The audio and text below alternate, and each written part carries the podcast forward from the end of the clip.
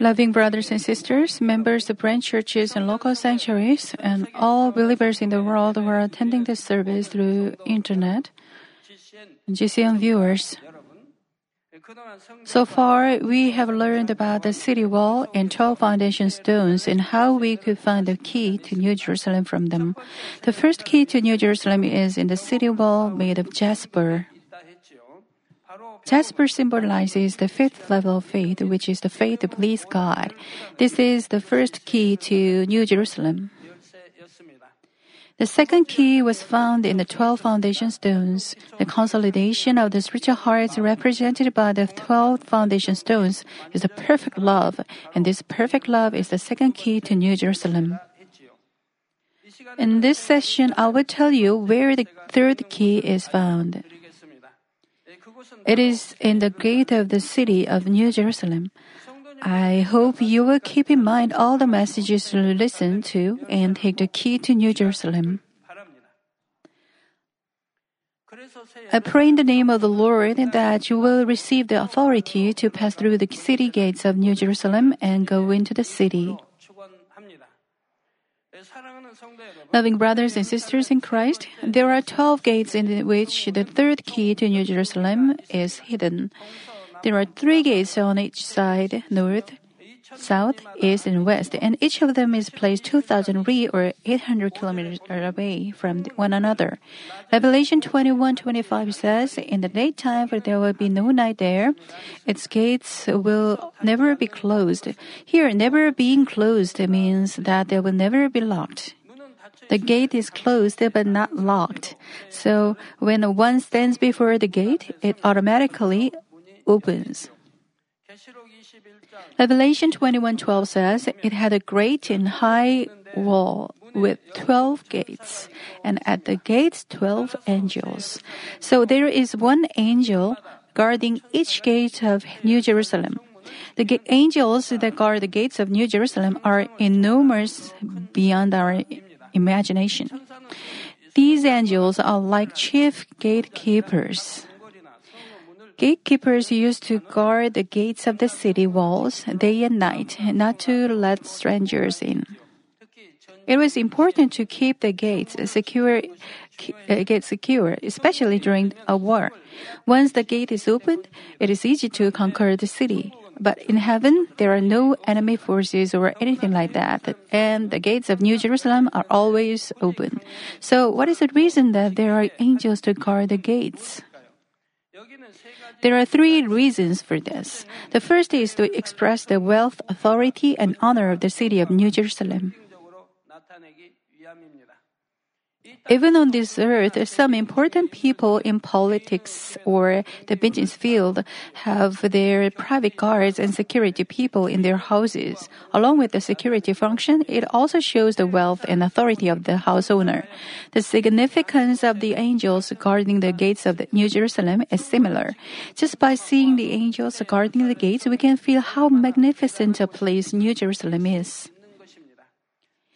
In the city of the New Jerusalem is located the throne of God. Also, it is the place where the greatest men of faith in human history live forever. Benefiting this fact, befitting this fact, even the angels keeping these gates have great dignity and authority. So, just by seeing the angels guarding the gates of the city, we can feel the great honor of New Jerusalem. Second, to keep the gates is one of the duties of angels. Hebrews 1 to 14 says, Are they not all ministering spirits sent out to render service for the sake of those who will inherit salvation? They are sent by God to serve you. They serve you, but those who don't believe don't have this angel. God sent angels to guard those those God believing children whose name is written in the book of life. The fundamental reason why God made angels is for them to help and attend to the children of God. God sends one angel to each person on this earth, both to believers and non believers. These angels are responsible for each person respectively. They have the duty to record all the words and actions of each person on this earth. And God rewards each one according to those who records on the judgment day. But to God's children who believe in Him, He gives them at least one more angel. In heaven, an angel is assigned to an individual to record everything the individual does. This angel records all the words and attitude and heart, and the judgment is made based on this record on the judgment, last judgment day. Now, there are angels who are sent to this, the earth. They are sent to render service to those God believing children whose names are written in the book of life. Therefore, those unbelievers don't have this angel. We usually refer to them as a guardian angel. God makes these angels protect his children from disasters or diseases. Of course, angels are able to protect God's children when they walk in the light. According to the law of justice, even the angels cannot protect them if they walk in darkness. If you commit sin and live in the darkness, God will neglect you, and thus the guardian angel neglects you as well. Those who have spiritual eyes can see that the angel stays far away from you, turning its back to you. It doesn't look at you. Before you commit sin, the angel comes to you and begs you, Please, Master, you should not commit sin. The angel tells you not to commit sin. But you don't listen to its voice. But those who are coming into spirit and those who love God can listen to its voice. Even if they don't hear the voice, they feel something in their hearts. Ah, I am about to break the truth, not living by the word. You feel this in your heart. It is the Holy Spirit's intervention and also the angels. Even if you don't hear it, you feel it in your heart. But even though you are advised, if you still commit sin, the angel will stay far away from you and neglect you. It is the justice. And then Satan holds of your heart and instigates your mind and heart to fall into the untruth. So angels are doing their work even on this earth. They have even more and varied duties in the heavenly kingdom. The world of angels is also very well organized, and each one will take care of various duties respectively. One of them is to guard the gates of the city. Of course, spirit of darkness cannot come into heavenly kingdom, especially New Jerusalem. They are already confined in the abyss. Even if the angels were not to guard the gates, nothing would happen. But the reason why angels guard the gates is because it is their duty as ministering angels for God's children. It's not something they are forced to do, but this duty is given to the angels in the organization and harmony of the spiritual realm. The third reason why angels guard the gates of New Jerusalem is to show the order of the city of New Jerusalem. The heavenly kingdom is run according to precise and exact order without any error, not by force or by command, but within the order set by God. Everything is run naturally. The rewards, positions, and authorities are given according to the justice of God who repays us for what we have done, and everything is run in an orderly manner according to the ranks. But nobody boasts of himself or sets himself up high just because his position is high. In heaven, everyone is God's children and they respect and love one another. And this is done very naturally according to the spiritual order. It is as those who are very well mannered will respect and treat elderly people very well.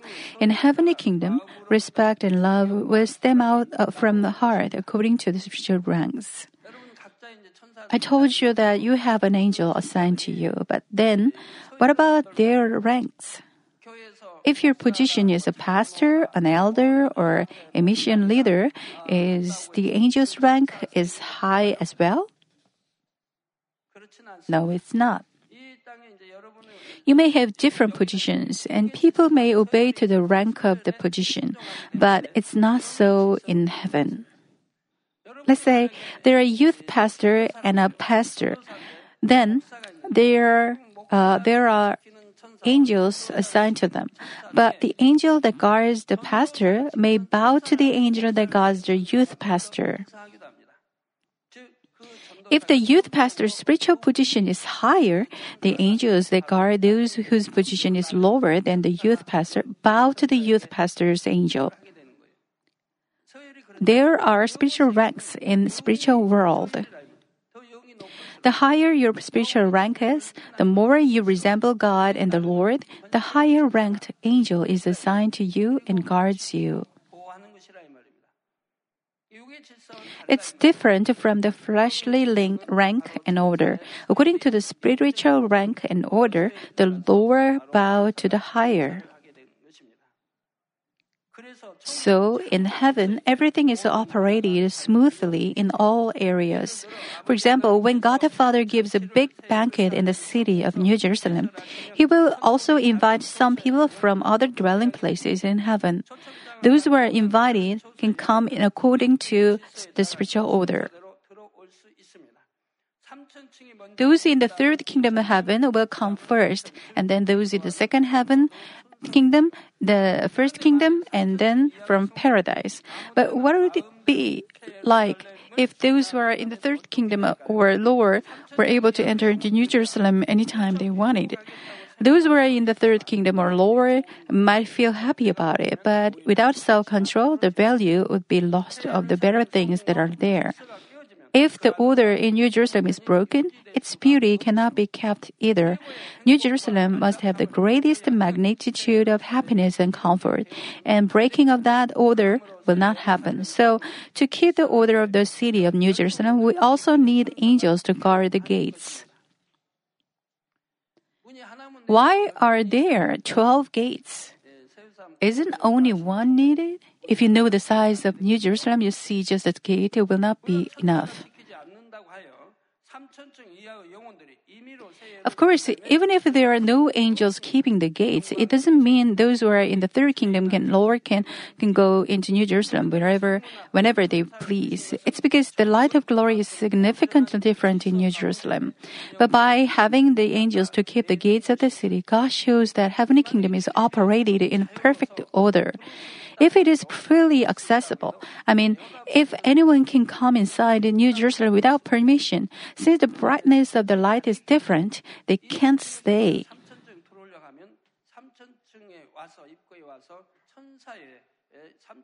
When someone in the third, uh, second kingdom of heaven visits the third kingdom, an angel put him in a proper attire for the third kingdom.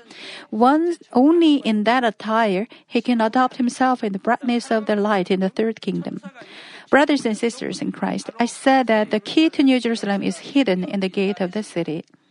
But it doesn't mean a real key is hanging somewhere in the city gate.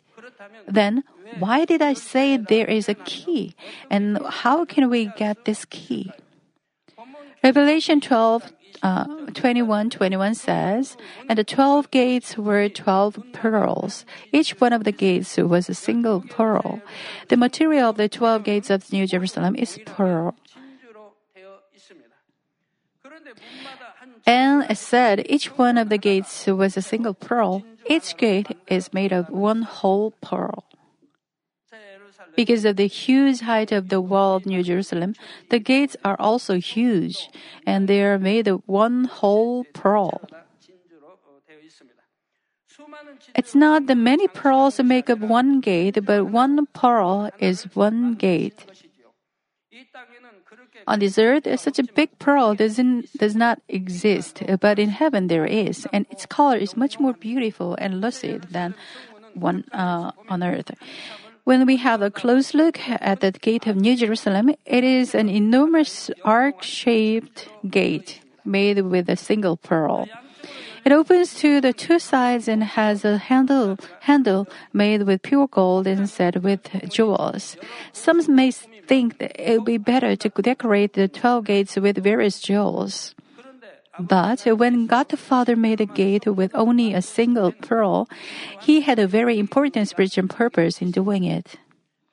He had the third key to the New Jerusalem in this pearl gate. He hid the third key to the New Jerusalem in this pearl gate. Pearl is made very differently from other jewels. All of the gold, silver, and the precious gemstones that make up the 12 foundation stones, they all come from the earth. But pearl is uniquely, uniquely made from a living being, living thing. Let me briefly tell you how a pearl is made. Most pearls are made by pearl oysters. Typical stimuli including organic material, paras- uh, parasites, or even physical damage cause displacement of mantle tissue to another part of the oyster's body. Small particles or ornament uh, organisms enter the oyster when the shell values, uh, valves are open for feeding or respiration. Or sometimes some micro, microscopic hard foreign substance like a grain of sand gets into the oyster. Then it is said that the oyster feels very sharp pain as if a needle is piercing into its flesh. The flesh of an oyster is very soft, but the foreign substance is very hard and sharp, and it re- really pierces the flesh. Now the oyster secretes nacre, which the mother of pearl to cover the irritant. This secretion process is repeated many times, thus producing a pearl. Nowadays, most pearls are cultured by applying the principle of pearl production. They insert the stimulus into, a, into the shell, which is an intruder for the oyster. When the oyster covers this foreign substance, the cover is the nacre. The thicker this nacre, the brighter will, the, will be the glittering of the pearl. When we look at the surface of the pearl, higher quality pearls will reflect our faces more clearly like a mirror. It is high quality pearl. If the nacre layers become thicker, the pearl will also become bigger and obviously more expensive. If we want to go into New Jerusalem, we all have to make at least one spiritual pearl.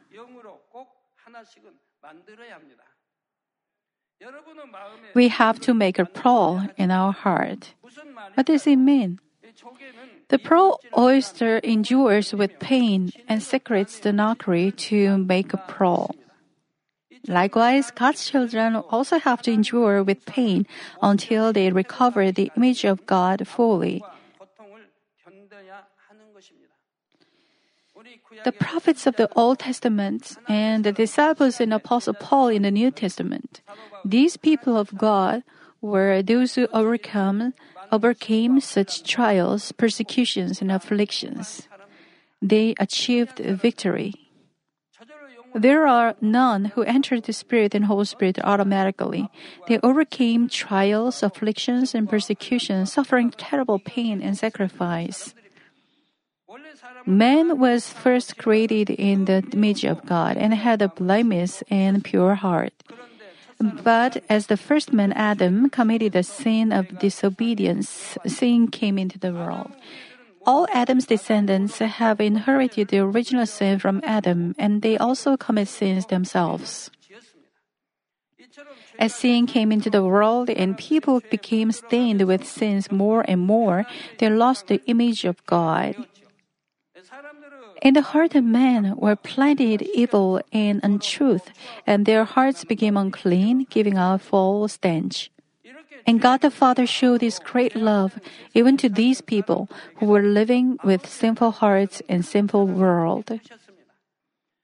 He opened the way of salvation through His one and only Son, Jesus Christ. Anybody who believes in Jesus Christ will be cleansed of his sin through the blood of Jesus not only sins of the past, but also when he commits sins again, God will forgive him if he repents truly from the heart. But some people misunderstand when I say God forgives. Listen to me carefully and don't misunderstand it again. For those who committed the deeds of the flesh, if they want to destroy the barrier of sin between God and them, they have to repent from the depths of their heart. Rendering their heart with tears and runny nose, they should render their heart because they feel so much sorry before God. It must be done from the depths of the heart, and then they should turn back from it completely.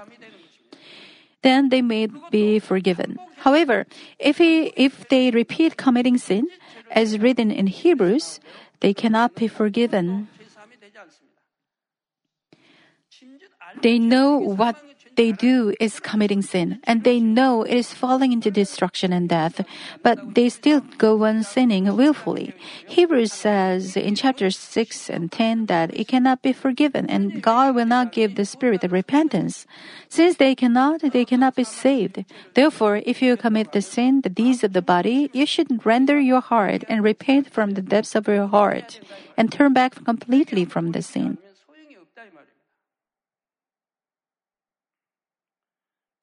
I said, God will forgive you if you repent truly from the heart, but then there are two things. Among the deeds of the flesh, there are some that will not lead to death. For these, if, even if you don't repent by rendering your heart, but if you repent just with your lips, they are forgiven. And there are the things of the flesh, or desires of the flesh. The things of the flesh or desires of the flesh are revealed when sinful natures are combined with the body. God tells you not to hate anyone. God tells you not to judge and condemn. If you judge or condemn, it means you're arrogant and you become a God. God searches the hearts and God is ju- the judge. And it is God who gave the law. Who can judge and condemn anyone? It means you become arrogant. You become a judge like a God. God tells you love your enemies, but you hate them in your thought.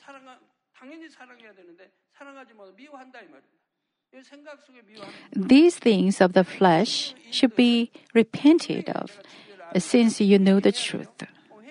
God, I'm sorry. Please give me strength and help me not to commit it again.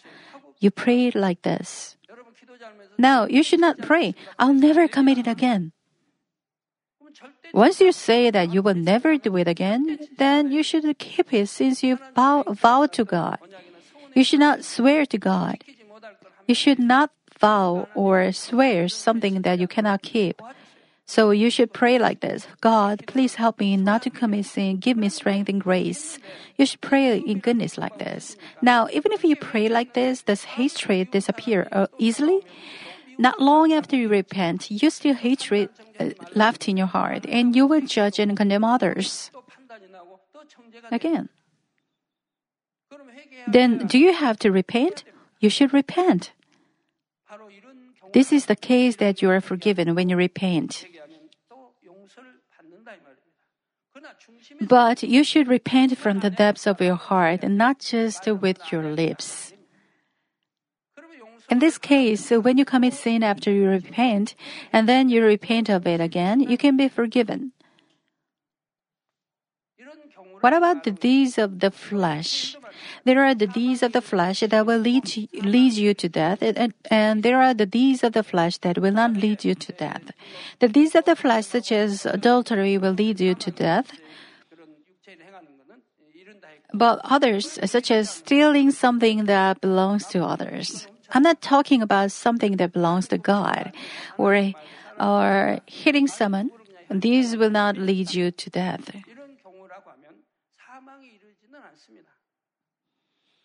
Of course, if they are getting worse and worse, they will become the deeds that will lead you to death.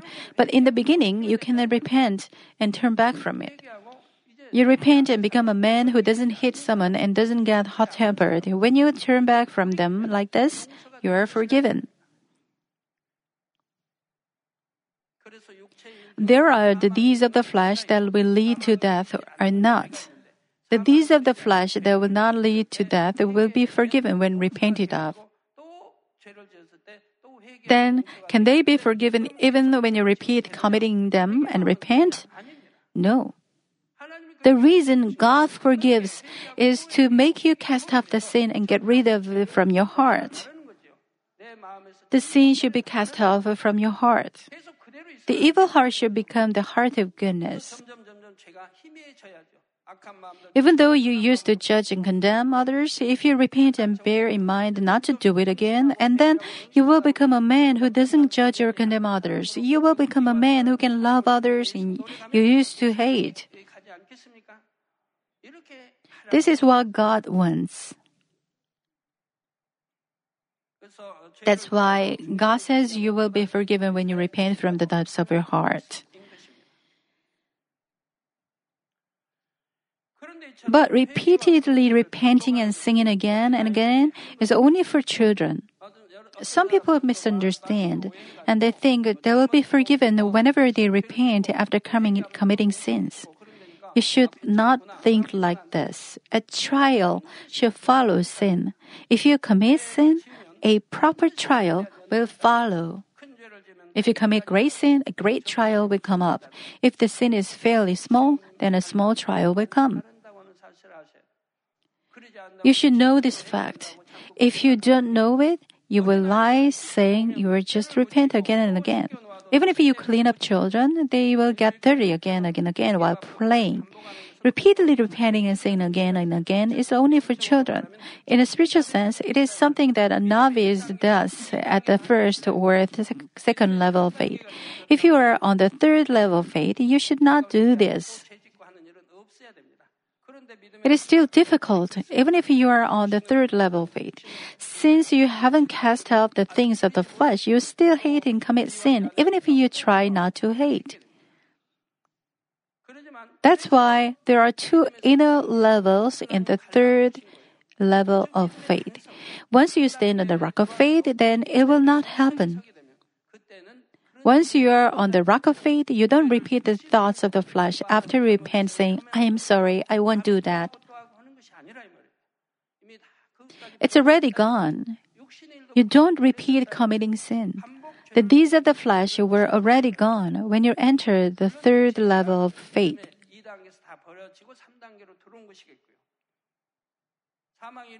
If you commit the deeds of the flesh, you are still in the second level of faith, no matter what kind of position you have, such as a servant of God and an elder. Just the flesh rank is high, but spiritually, you are still in the second level of faith.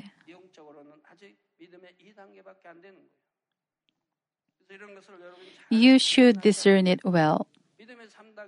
Once you stand on the rock of faith in the third, second, uh, in the third level of faith, most of the things of the flesh are blurred out, and thus you don't commit the same sin. Even after you commit, if you repent and turn back, you will never commit the same sin again. But the kind of true children that God the Father wants is those children who are fully grown and matured. He wants those, those who will not get themselves dirty again after they are washed.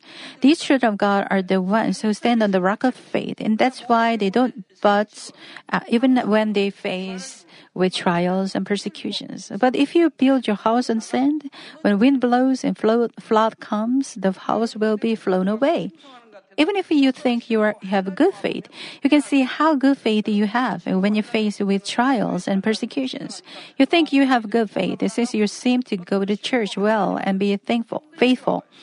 But when you come up with trials and afflictions, if you don't sway back and forth, but rejoice and give thanks, then you are standing the rock of faith, standing on the rock of faith. But if you budge, then you have fleshly faith that will fall down. Spiritually, it means they do not commit sins anymore, eh? but please the Father God with perfect faith. And to have this kind of perfect faith, we first have to have a true hearts. We have to uh, we we can have a true heart when we remove all sins and evil from our heart and fill it with goodness and love instead. The more goodness and love we had, the more we have recovered the image of God. God the Father allows refining trials to His children so that they can cultivate goodness and love. He lets them find out sins and evil in their hearts in various kinds of situations. When we find our sins and evil, we will feel the pain in our hearts. It's like when a sharp intruder gets into an oyster and pierces into the soft flesh. But we have to acknowledge the fact that we have pain when we go through trials because of sins and evil in our heart. Why do you have to worry? Why do you have worries in your heart? Why do you have worries about the world? The Lord tells us not to worry in chapter 6 of Matthew. He tells us to depend on God in all things. Why do you have to worry?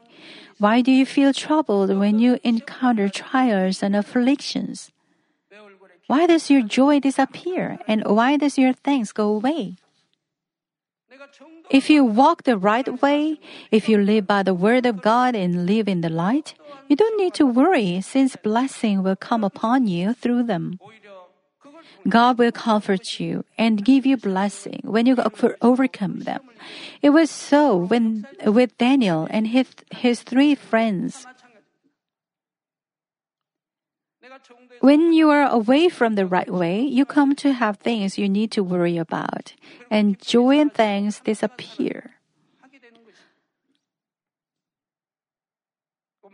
You are troubled in your heart, and many things occur to you. You should acknowledge that these things are happening because of sin and evil in your heart.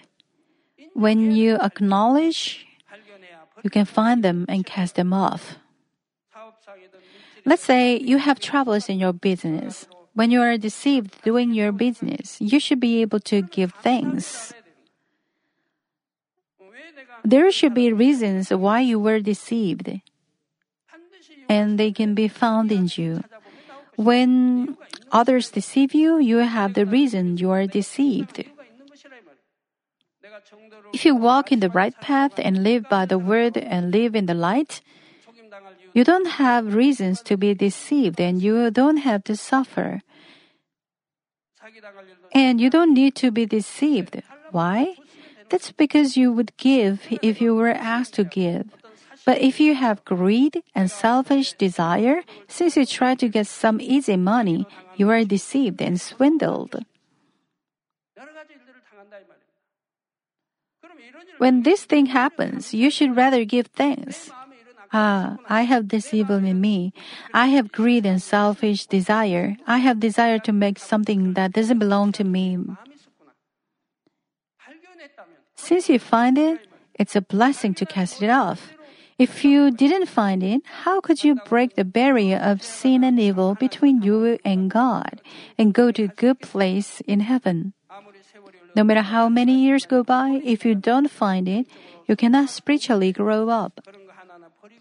When you find it and cast it off, you can spiritually grow up and you can be sanctified and come into spirit. Thus, when you find it, you should rather be grateful.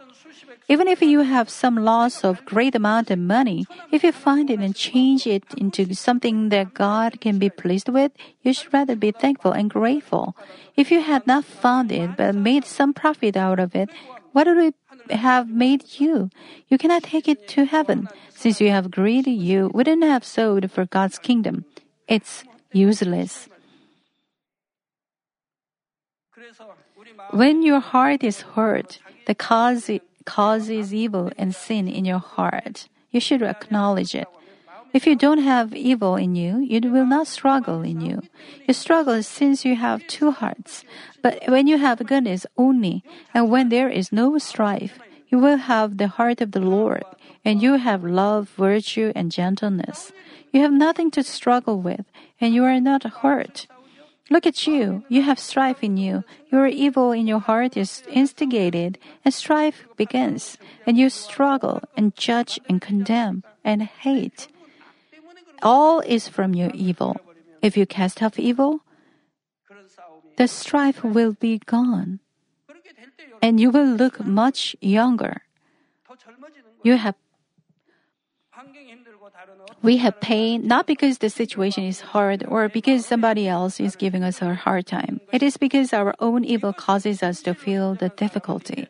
If we really acknowledge this fact, we can now make a spiritual pearl in our heart.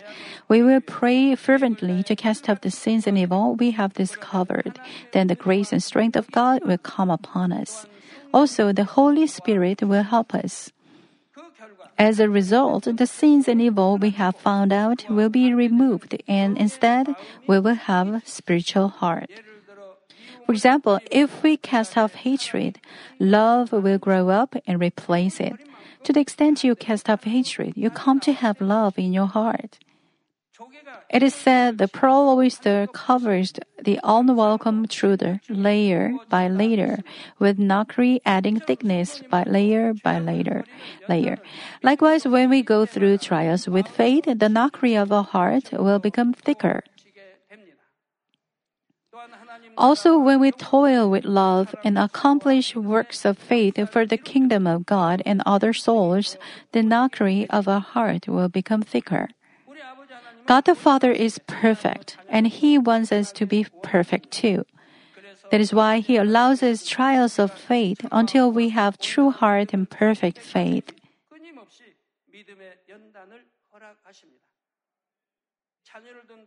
Parents force their children to study and send them to learn many things because they love their children. Likewise, God loves us and that's why God leads us to recover the lost image of God. He knows that we feel painful, but He cannot stop because the honor that we can gain after overcoming the trials will be great.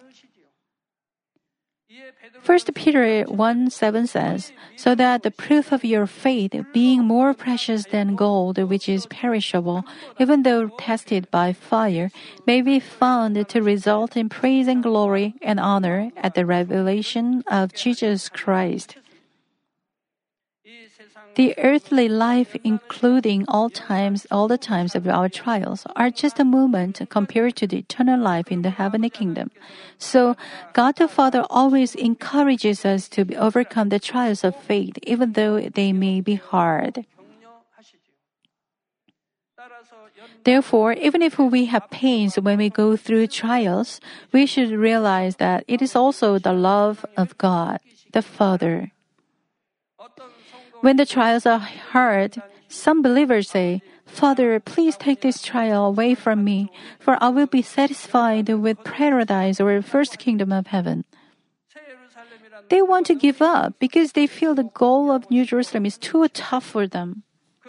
But the Father God does not give up on anybody.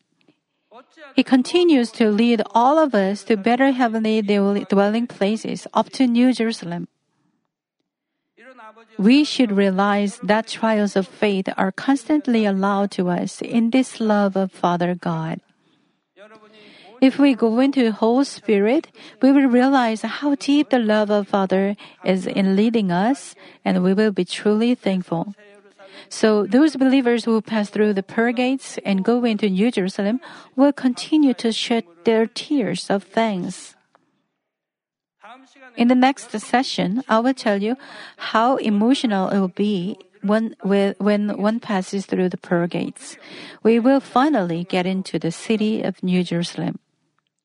Let me conclude the message. Brothers and sisters in Christ, in this session, I talk to you about the pearl gate, which is the third key to New Jerusalem. As a pearl oyster makes a pearl, we believers also have to make spiritual pearl to go into New Jerusalem. Namely, we have to cultivate true hearts and perfect faith, and we have to fully recover the image of God through trials of faith. God the Father wants us to go into New Jerusalem more than we want to do that. Those who truly realize and believe from heart this love of the Father God will be able to make the spiritual pearl that is needed. They'll be thankful even for flesh piercing pain or even pain that penetrates into our bones. It's because they understand very well that all that is the love of God the Father for them. Now, I hope you will all give thanks with this kind of heart and make a beautiful pearl in you. I pray in the name of the Lord that you will go into the city of New Jerusalem, passing through the pearl gate with many thanks.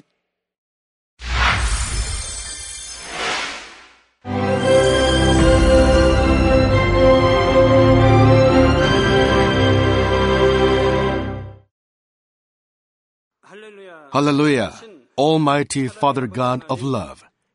Please lay your hands on all brothers and sisters receiving this prayer here in attendance. Lay your hands on all the members of the branch churches and local sanctuaries, and all the GCN TV viewers, and those who are watching via satellites, cables, and internet all over the world. Plant faith in their hearts and drive out their negative thoughts and doubts. Let all the trials and afflictions leave them. By the fire of the Holy Spirit, from head to toe, scorch their sick and affected parts, including all cells, tissues, and nerves, all internal organs and intestines. Let the light of creation come upon them. In the name of the Lord Jesus Christ, I command the enemy devil and Satan, all diseases, germs and viruses, and infirmities go away. Let the light shine on them. Scorch their incurable and long-term diseases by the fire of the Holy Spirit. Burn all kinds of endemic and contagious diseases like malaria. All epidemic diseases such as colds and fever go away from them. Protect them, Father, from any kind of germs and viruses and bacteria. Heal them of all kinds of cancers stomach cancer, lung cancer, liver cancer, breast cancer, womb cancer, intestinal cancer, and all other diseases like AIDS, leukemia, cerebral apoplexy, high blood pressure, low blood pressure, heart disease, lung disease, diabetes, women's disease, thyroid diseases, and all inflammations. Let them be made whole from the polio, stroke, arthritis, herniated discs, and many others. Let all kinds of pains disappear from them, like back pain, headache, and neuralgia. Set them free from epilepsy, autism, depression, neurosis, and all other mental diseases. Loosen them from all kinds of paralysis and let them get up, walk, and jump. Let them regain good eyesight and restore good hearing. Let the blind open their eyes. Let the deaf come to hear and let the mute begin to speak. Heal accidents after effects. Restore their ruptured and broken bones restore them from burns, and let the heat and burning sensation go away from them. Father, let there be no scars left. Be cleansed from all kinds of drug addictions and poisoning. Father, regenerate dead nerves, tissues, and cells, and bring the dead back to life. Bless them to conceive a baby. Father, please give them blessing to conceive a baby. In the name of Jesus Christ, I command the enemy devil and Satan, the ruler of the air, the evil forces and their servants, go away from them. Go away, evil spirits, unclean spirits, deceiving spirits, spirits of falsehood, separating spirits, and all forces of darkness. Loosen all bonds of wickedness and darkness, and go away from them. Let the light shine on them. Father God, give them strength to cry out in prayer, and empower them with the power to cast off sins and become sanctified. Let them be in good health as their soul becomes prosperous, and let their family be evangelized. Protect them from all kinds of accidents and disasters, and bless them to lead a successful and prosperous life in everything. Please protect your children, their homes and business, and their work with the fiery hedge of the Holy Spirit, with heavenly hosts and angels, and with your blazing eyes. Give students wisdom and understanding and fill their hearts with more passion and desire for study. Keep their hearts and minds from worldly things and plant into their hearts more fervent love for God. Bless your children and let them give glory to you in everything they do, whether they eat or drink or whatever they may do. Let them confess and testify to the living God. I have met and experienced God and received His answers and blessings. Father God, thank you. Let all glory be to you alone. In the name of our Lord Jesus Christ, I pray. Amen.